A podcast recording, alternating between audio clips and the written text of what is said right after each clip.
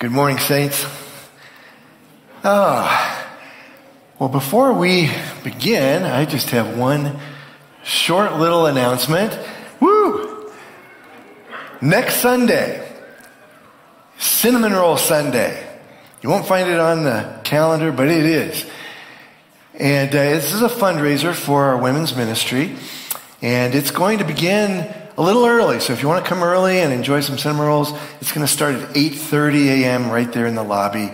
They'll have coffee as well, I'm sure. They'll also be available afterward, but they're going to come in little tins, large tins of four cinnamon rolls.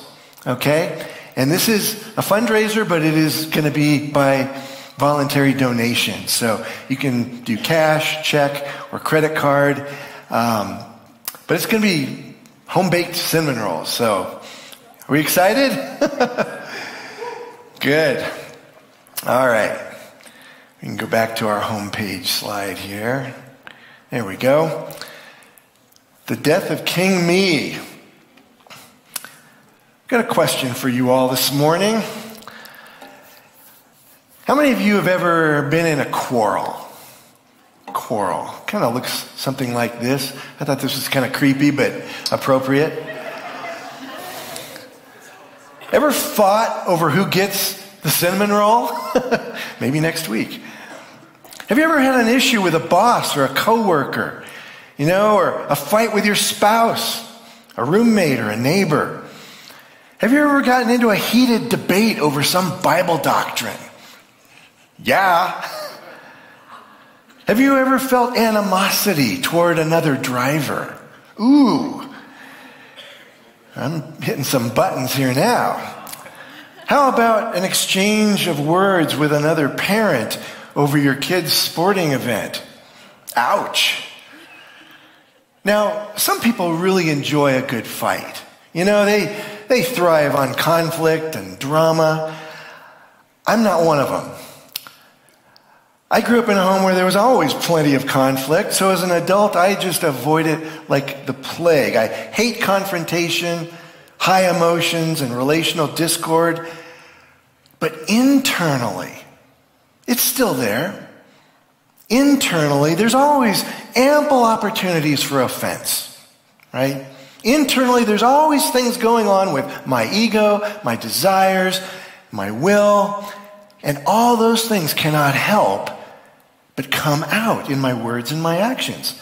In fact, I have a whole arsenal of tools at my disposal for one purpose and one purpose only. You know what it is?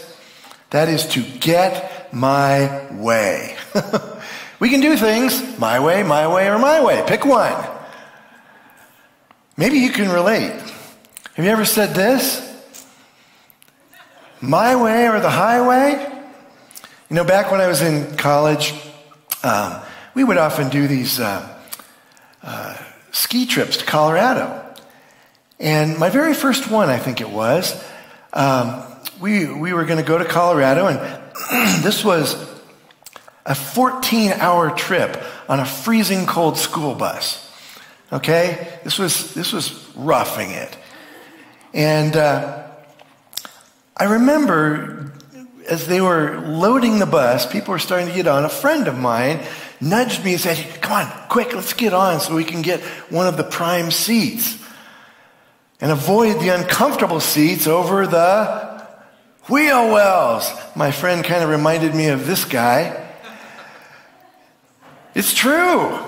Nobody wants the seats over the wheel wells, including me. But you know, his desire struck me as kind of odd because even as a new Christian, I knew that as believers, we're supposed to be selfless and sacrificial and servant minded. Well, guess who ended up taking that last seat over the wheel well? It was our pastor. But not only that, he was the one person who had the longest legs on the entire bus. And needless to say, well, I was happy to be relatively comfortable for the 14 hour trip, but I felt guilty the entire way. And as I look back over my Christian life, I can recount scores of instances where I was selfish and self serving and self seeking. I can also remember times when I was sacrificial, putting others' interests and desires and comfort above my own. I don't know about you, but for me, that choice never seems to get any easier. Because whether it's big or small, a death still has to occur. And it's the death of this person right here King Me. King Me. This struggle. It was real in the first century. And just like it's real today, we just received a newsletter from a, a missionary that we support in uh, near India. And uh, it was very interesting because it describes one of the struggles that they are dealing with there currently.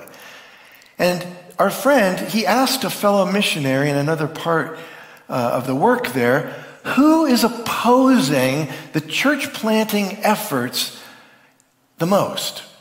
Is it the Hindus or is it the Muslims? And he responded by saying, Neither. It's the Christians and Christian pastors who are bound by their traditions and their lust for power. For example, he said some pastors there don't allow their church members to lead a person to Christ unless they first call the pastor and let him do it in a more formal way. And in Nepal, most pastors there forbid their church members from baptizing anyone. Only the head honcho pastor from Kathmandu is sanctioned to baptize new believers. And so the, these traditions of men have been invented to give clergymen far more power over their congregants than the scriptures prescribe. Last week, Aaron addressed the, the jealousy and selfish ambition and arrogance that some first century churches were dealing with. And this morning, James continues this same theme by addressing the source of all the conflict that this pride was producing in those churches. And then he's going to offer God's solution. Like a good physician, James has examined all the symptoms. Now he's going to diagnose the disease. And then he's going to write a prescription all right? We're going to begin with just the first three verses of James chapter 4, but first let's pray. Let's pray and ask God to just reveal and uncover these roots that we're going to talk about in our own hearts. Lord, we pray, search me, O God, and know my heart. Try me and know my anxious thoughts, and see if there be any hurtful way in me and lead me in the everlasting way. Father, we ask that you would soften our hearts this morning. Remove the hardness. Remove the dullness. Remove all callousness and complacency, and especially, Lord, any cynicism. Make us like little children who are irresistibly drawn to you and to your love for us. You are the great physician and the great surgeon, and we want to open our hearts to you and to your skillful hands this morning. In Jesus' name, amen. All right, James 4, verses 1 to 3. What causes quarrels and what causes fights among you? Is it not this, that your passions are at war within you. You desire and do not have, so you murder. You covet and cannot obtain, so you fight and quarrel. You do not have because you do not ask. You ask and do not receive because you ask wrongly to spend it on your passions. All right, let's stop there. So, at first glance, you know, you might have been a little surprised that James would be addressing something as serious as murder here among believers in these first century churches, but you know, even in the, in the messed up church of Corinth, you didn't even have this kind of problem. So, most likely, James was speaking metaphorically in response to all the harsh words and criticism and slander being tolerated in these churches. I think it's doubtful that James would, you know, mention something as serious as literal murder and then just move on so quickly to other topics. So, it seems to me that James is more concerned with the manner in which believers were fighting than the things they were even fighting about. In verse 1, James says that there is a war going on within them. And I think it's the same war that Paul describes in Romans chapter 7. If you're familiar with that, it was the war that every Christian experiences.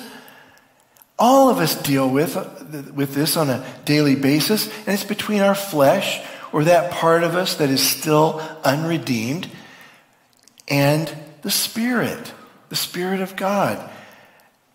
So he says that it's our passions or pleasures that are at war within us. Of course, not all pleasure is bad. That would be asceticism, which is not biblical. But the word passions here, it's the same Greek word from which we get the term hedonism. You familiar with that? Hedonism. Hedonism is not the pursuit of wholesome, godly, biblically ordained pleasures. It's the pursuit of sinful, self indulgent kinds of pleasure. Now, in the physical body, that could manifest itself as gluttony or laziness or lust. In our hearts, that could manifest as boasting or coveting, envy, rivalry, malice, deceit. Peter issues a very similar warning in 1 Peter 2:11, where he says, "Beloved, I urge you as sojourners and exiles to abstain from the passions of the flesh which wage war against your soul.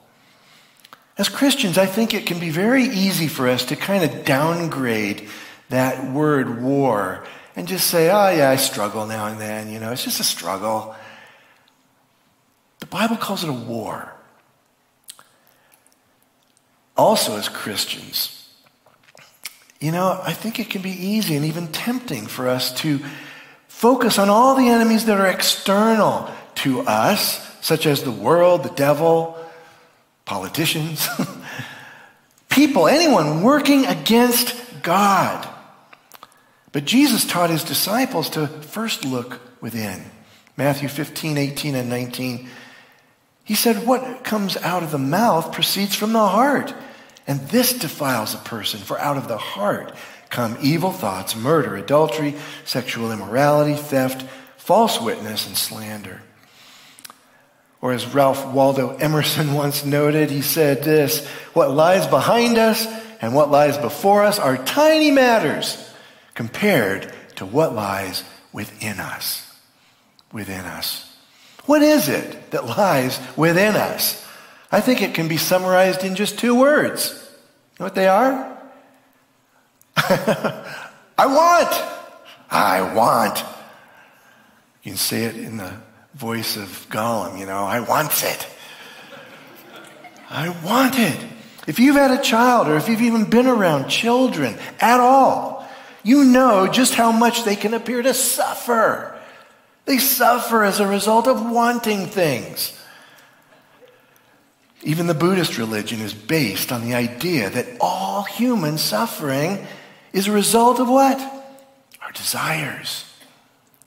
And so for them, the only way to eliminate suffering is to eliminate desire. That can't be that hard, right? But does that really work? I don't know. Does make me want to ask this question. What do you do when you have freed yourself of all desire except the desire to be free from desire. It's kind of some logic there.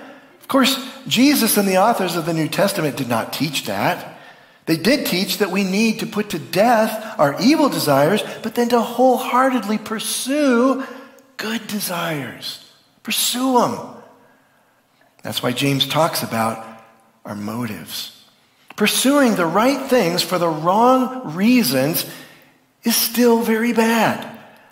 For example, in the book of Exodus and Numbers, they didn't have cameras back then.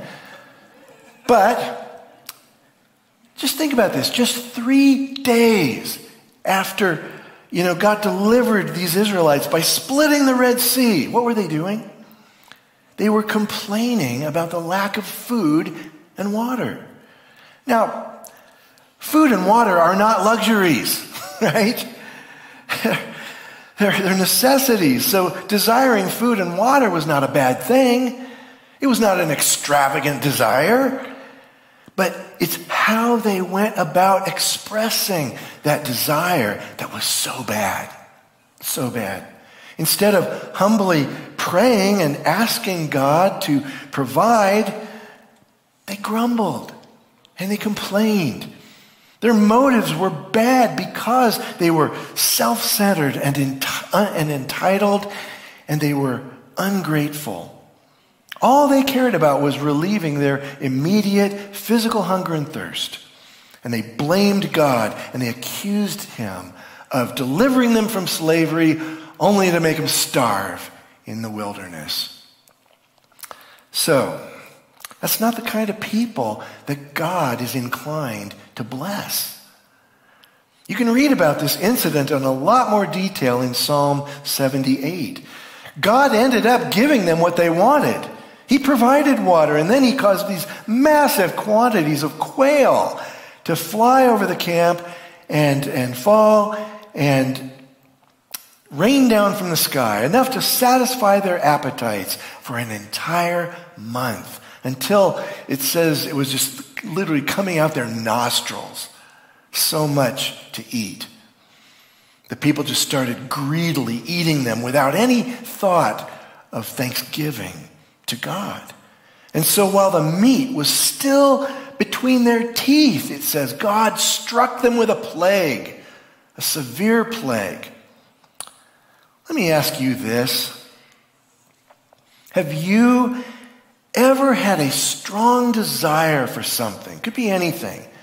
And you found yourself discontent and maybe even grumbling and complaining about it. But you never got around to humbly asking and taking that desire before the throne of God in prayer. Now, that has been a description of me more than I care to admit many times in my Christian life. Or maybe you have a desire and you start working really hard to see that desire fulfilled. You know, your mentality is best described by the longest sentence in the English language made up of two letter words. You know what it is? If it is to be, it is up to me. Brothers and sisters, self reliance may be a virtue in our culture, but it is an abomination to our God. Pretty much every bad thing that ever happened in the Bible was due to self reliance and a failure to humbly seek God and His will. All right, so the next set of verses, starting with verse 4, mark the beginning of one of the most strongly worded calls to repentance in the entire New Testament. Read it with me James 4 4 and 5. He says, You adulterous people. Do you not know that friendship with the world is enmity with God? Therefore, whoever wishes to be a friend of the world makes himself an enemy of God. Or do you suppose that it is to no purpose that the scripture says he yearns jealously over the spirit that he has made to dwell in us? So let this sink in. James is addressing Christians when he says, You adulterous people. Now, we all know what adultery is. But since the word in the Greek here, the word adulterous is in the feminine form, James is not talking about literal physical marital infidelity.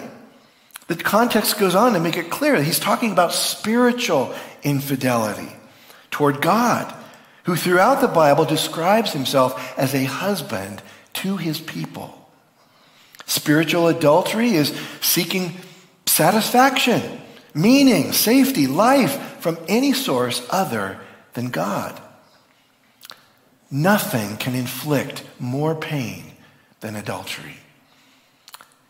And it's the same in the spiritual realm. We can deeply hurt the heart of God.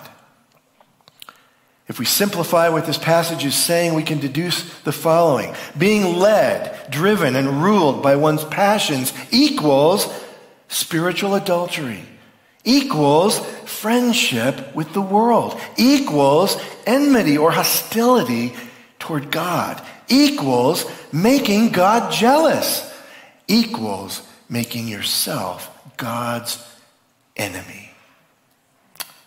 Now, when the Bible talks about friendship with the world, it's not talking about someone who cares about the environment or is concerned about global warming. All right? It's talking about someone who has bought in to this world system in such a way that he or she has adopted the mindset and priorities and values of this world. Now, before you decide that this doesn't apply to you, One litmus test might be this How well do you want to be viewed or thought of by this world and the people in it? If you're highly motivated to be thought and spoken well of, that might seem admirable, but you are setting yourself up on a collision course that is incompatible with following God. It just is. 1 John 15, 19, familiar verse, says, If you were of the world, the world would love you as its own. But because you are not of the world, but I chose you out of the world, therefore the world hates you. God is saying with crystal clarity here that by our very nature, we cannot straddle the fence between our new identity in Christ and this world system. In fact, you know, if our lives do not result in the world's disapproval and, and even hatred of us, at least in some form or fashion, that something's probably wrong. Something's wrong. Now, this word friendship here in James 4 4, it is the only time the, this Greek word is used in the entire New Testament. And what it means is a strong emotional attachment. It's strong. And a strong emotional attachment to the world is probably the key cause of what James is describing in chapter 1 and also again in this chapter when he's talking about being double minded. Double minded. It's a dual allegiance.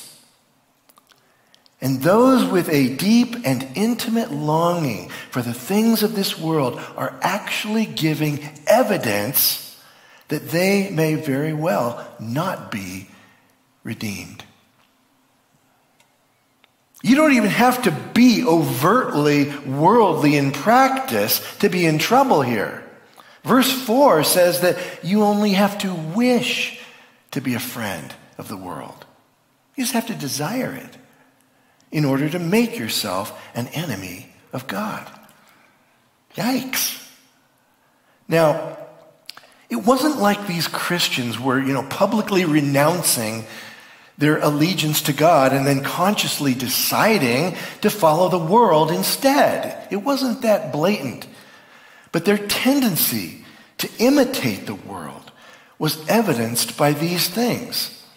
By, dis- by discriminating against people, which we read about in chapter 2, by negative, speaking negatively of others, chapter 3, bitter envy and selfish ambition in chapter 3, and the pursuit of their own destructive pleasures, which we just read.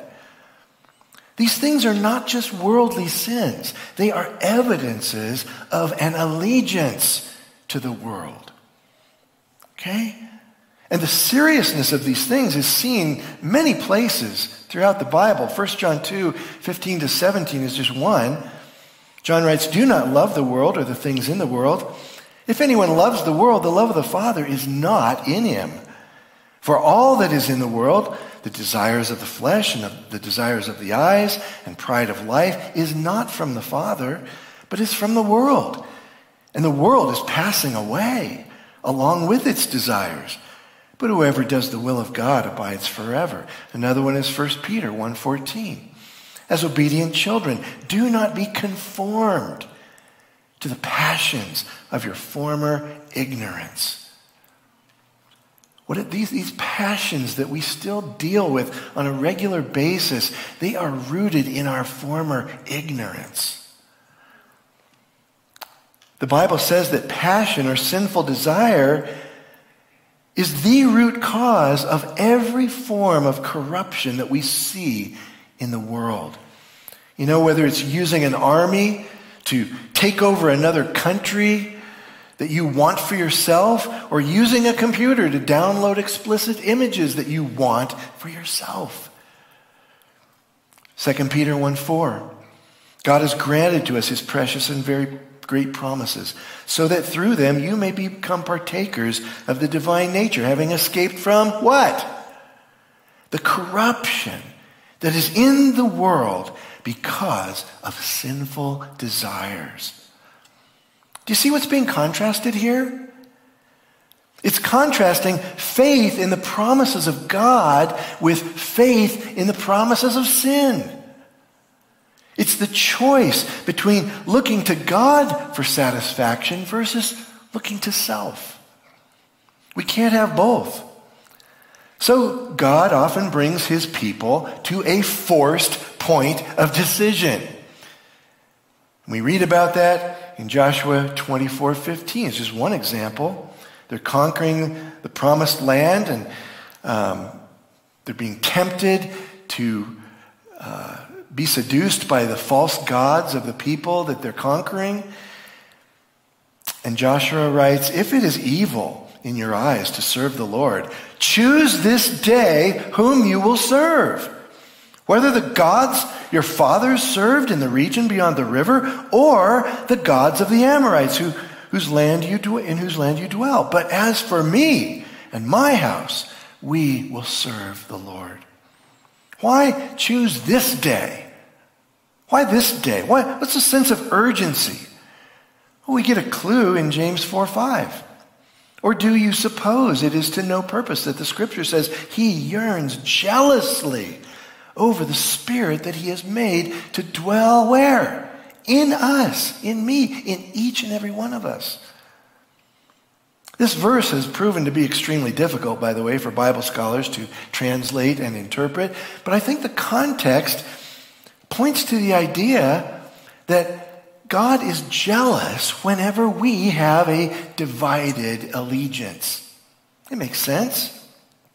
We see this throughout Scripture, especially where God is relating to his people as a husband to his bride. One example is Ezekiel 6 9. It's almost hard to read this. Ezekiel says, Then those of you who escape will remember me, God says, among the nations to which they will be carried captive. How I have been hurt by their adulterous hearts, which turned away from me, and by their eyes, which played the harlot after their idols, and they will loathe themselves in their own sight for the evils which they have committed, for all their abominations. The Apostle Paul deeply felt this same exact jealousy that God felt when he wrote in 2 Corinthians 11 2. For I am jealous for you with a godly jealousy, for I betrothed you to one husband, not ten, so that Christ, to Christ I might present you as a pure virgin. That was Paul's heart and desire. That's God's heart and desire. Infidelity is devastating to any who have gone through it. Did you know that statistically, there's, there's a lot of varying statistics, but they're all in this range. Statistically, a whopping one in five marriages will encounter the sin of physical adultery. God knows that feeling. He felt it for thousands of years with the nation Israel as they pursued other gods. Jesus felt it when he watched Peter publicly deny him three times. And he feels it every time you or I prefer to please ourselves instead of him. In verses 6 to 10, God prescribes a solution as to how we can escape from being ruled by our passions and desires. And the solution starts with humility, because through humility, God gives grace. Verse 6, he gives more grace. Therefore, it says God, is, God opposes the proud, but gives grace to the humble. And there's lots of great definitions of humility out there. One I particularly like is by a guy named Andrew Murray. He said this Humility is perfect quietness of heart. It is to expect nothing, to wonder at nothing that is done to me, to feel nothing done against me. It is to be at rest when nobody praises me and when I am blamed or despised. It is to have a blessed home in the Lord, where I can go in and shut the door and kneel to my Father in secret, and am at peace as in a deep sea of calmness when all around and above is trouble. Now, conversely, on the other side of the equation, as Thomas Boston has said, pride is the very image of the devil. Wow. When you think of it in those terms, it takes on a whole new quality and character and weight. You know, we think of pride as just one of many other sins, but wow, it's, it's the devil's very image. Our final verses give us some uh, practical examples of how to express humility, what it looks like. And in James 4 7 to 10, let's read that. It says, Submit yourselves therefore to God. Resist the devil and he will flee from you. Draw near to God and he will draw near to you. Cleanse your hands, you sinners, and purify your hearts, you double minded. Be wretched and mourn and weep. Let your laughter be turned to mourning and your joy to gloom. Humble yourselves before the Lord and he will exalt you. So let's just summarize this. One, submit to God. That just means agree with his will. Two, resist the devil. That includes renouncing and forsaking sin. Three, draw near to God. That's, seeking in Him and praying to Him. Cleanse your hands. That infers a change of our actual behavior. Purify your hearts. That would include changing our motives, as we talked about. Six, be miserable and mourn. You know, sin should cause us to be remorseful. And there's a sense of desperation here. And seven, humble yourselves in the presence of the Lord. That means in relationship to Him. You can humble yourselves, but not really before Him or in relationship to Him. That's not what it's getting at. So this, this is not part of some kind of, you know, self-improvement program. No. This is a coming to the end of ourselves. Period. As J.I. Packer has said, the index of the soundness of a man's faith in Christ is what? It is the genuineness of the self despair from which it springs. So true. Verse 9 says, Be wretched and mourn and weep. Let your laughter be turned to mourning and your joy to gloom. Sometimes I think we gloss over sin so easily and so quickly that we miss the gravity of it. But recall how, you know, when Peter denied the Lord, it says that he did what? He went out and he wept bitterly. He wept bitterly. Ezekiel 36, 31 says, Then you will remember your evil ways and your deeds that were not good, and you will loathe yourselves in your own sight for your iniquities and your abominations. Similarly, the early church father Augustine wrote, If God did not spare the proud angels, will he spare you who are but dust and rottenness? Oh, look upon your boils and ulcers and be humbled. But this is the part I love. Christians are never more lovely in God's eyes than when they are loathsome in their own. Those sins which humble shall never damn. This might sound like Christians are to be in a constant state of self loathing. Not true. That's not healthy, right? God does want to bring us to that place, but He doesn't want us to stay there. Self loathing and self contempt are rampant in society today, even among Christians.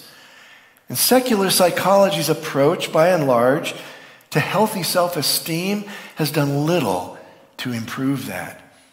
The best solution to our self loathing and self contempt is the cross of Jesus Christ. Just like the best solution to our sinful desires and conflicts and worldliness is the cross of Christ. Because it doesn't minimize my sins and failures, it magnifies them. And it doesn't deprive me of my sinful passions, it replaces them with godly ones. And it doesn't rehabilitate, you know, my damaged ego. It kills it. It kills it. But then it raises me to new life in Christ, where all my worth and dignity and value and acceptability and desirability are from Him and only Him. Only Him. So many of our passions and sinful desires are a result of trying to find life apart from God seeking our status and identity apart from Him. But it's empty. It is so empty. The prophet Jeremiah likens it to forsaking God, the fountain of living water, and then working hard to dig a well that ends up broken and can't hold any water anyway. When we pursue empty things, guess what? Jeremiah says we become empty. And God's solution in James 4 7 to 10 is really what revival looks like. You know, we often think of revival as multitudes of people outside the church coming to faith in Christ. But biblically and historically, revivals have always been about what's going on inside the church. Inside the church. Band, come on back up almost done here. I just want to end with one final thought. I recently watched the sermon that sparked or initiated the recent revival at Asbury uh, College, Asbury University in Kentucky. You've probably heard about it. And the sermon was very short and very basic. It, it had no magic formula about it, okay? The speaker simply shared these basic things. One, what Christians should be doing or not doing. Two, how we are all unable to do those things in our own strength. Three, why we need Jesus and His Holy Spirit in order to change and for personal repentance. And what it looked like practically was largely what we just read in James. Ordinary people like you and me getting serious about sin and repentance and God. It's that simple. Could God do that here at some of you church this week, this month, this year? Absolutely. And I pray, I pray that he would. But it doesn't start corporately or collectively. It starts when we as individuals humble ourselves before God afresh and receive his love and his forgiveness and his grace. And that last verse gives us a promise that should ignite our hope and thrill our hearts. James 4:10. Humble yourselves before the Lord and he will exalt you. Do you believe that? That word exalt, it literally means to lift up it is to elevate, to raise, advance, upgrade, and ennoble us. So I'd like to close with a very short prayer. From a book called Valley of Vision that I think is appropriate. I'd like us all just to stand and let's all pray these words out loud together. Would you do that? God, give me a deeper repentance, a horror of sin, a dread of its approach. Help me chastely to flee it and jealously to resolve that my heart shall be thine alone. Amen.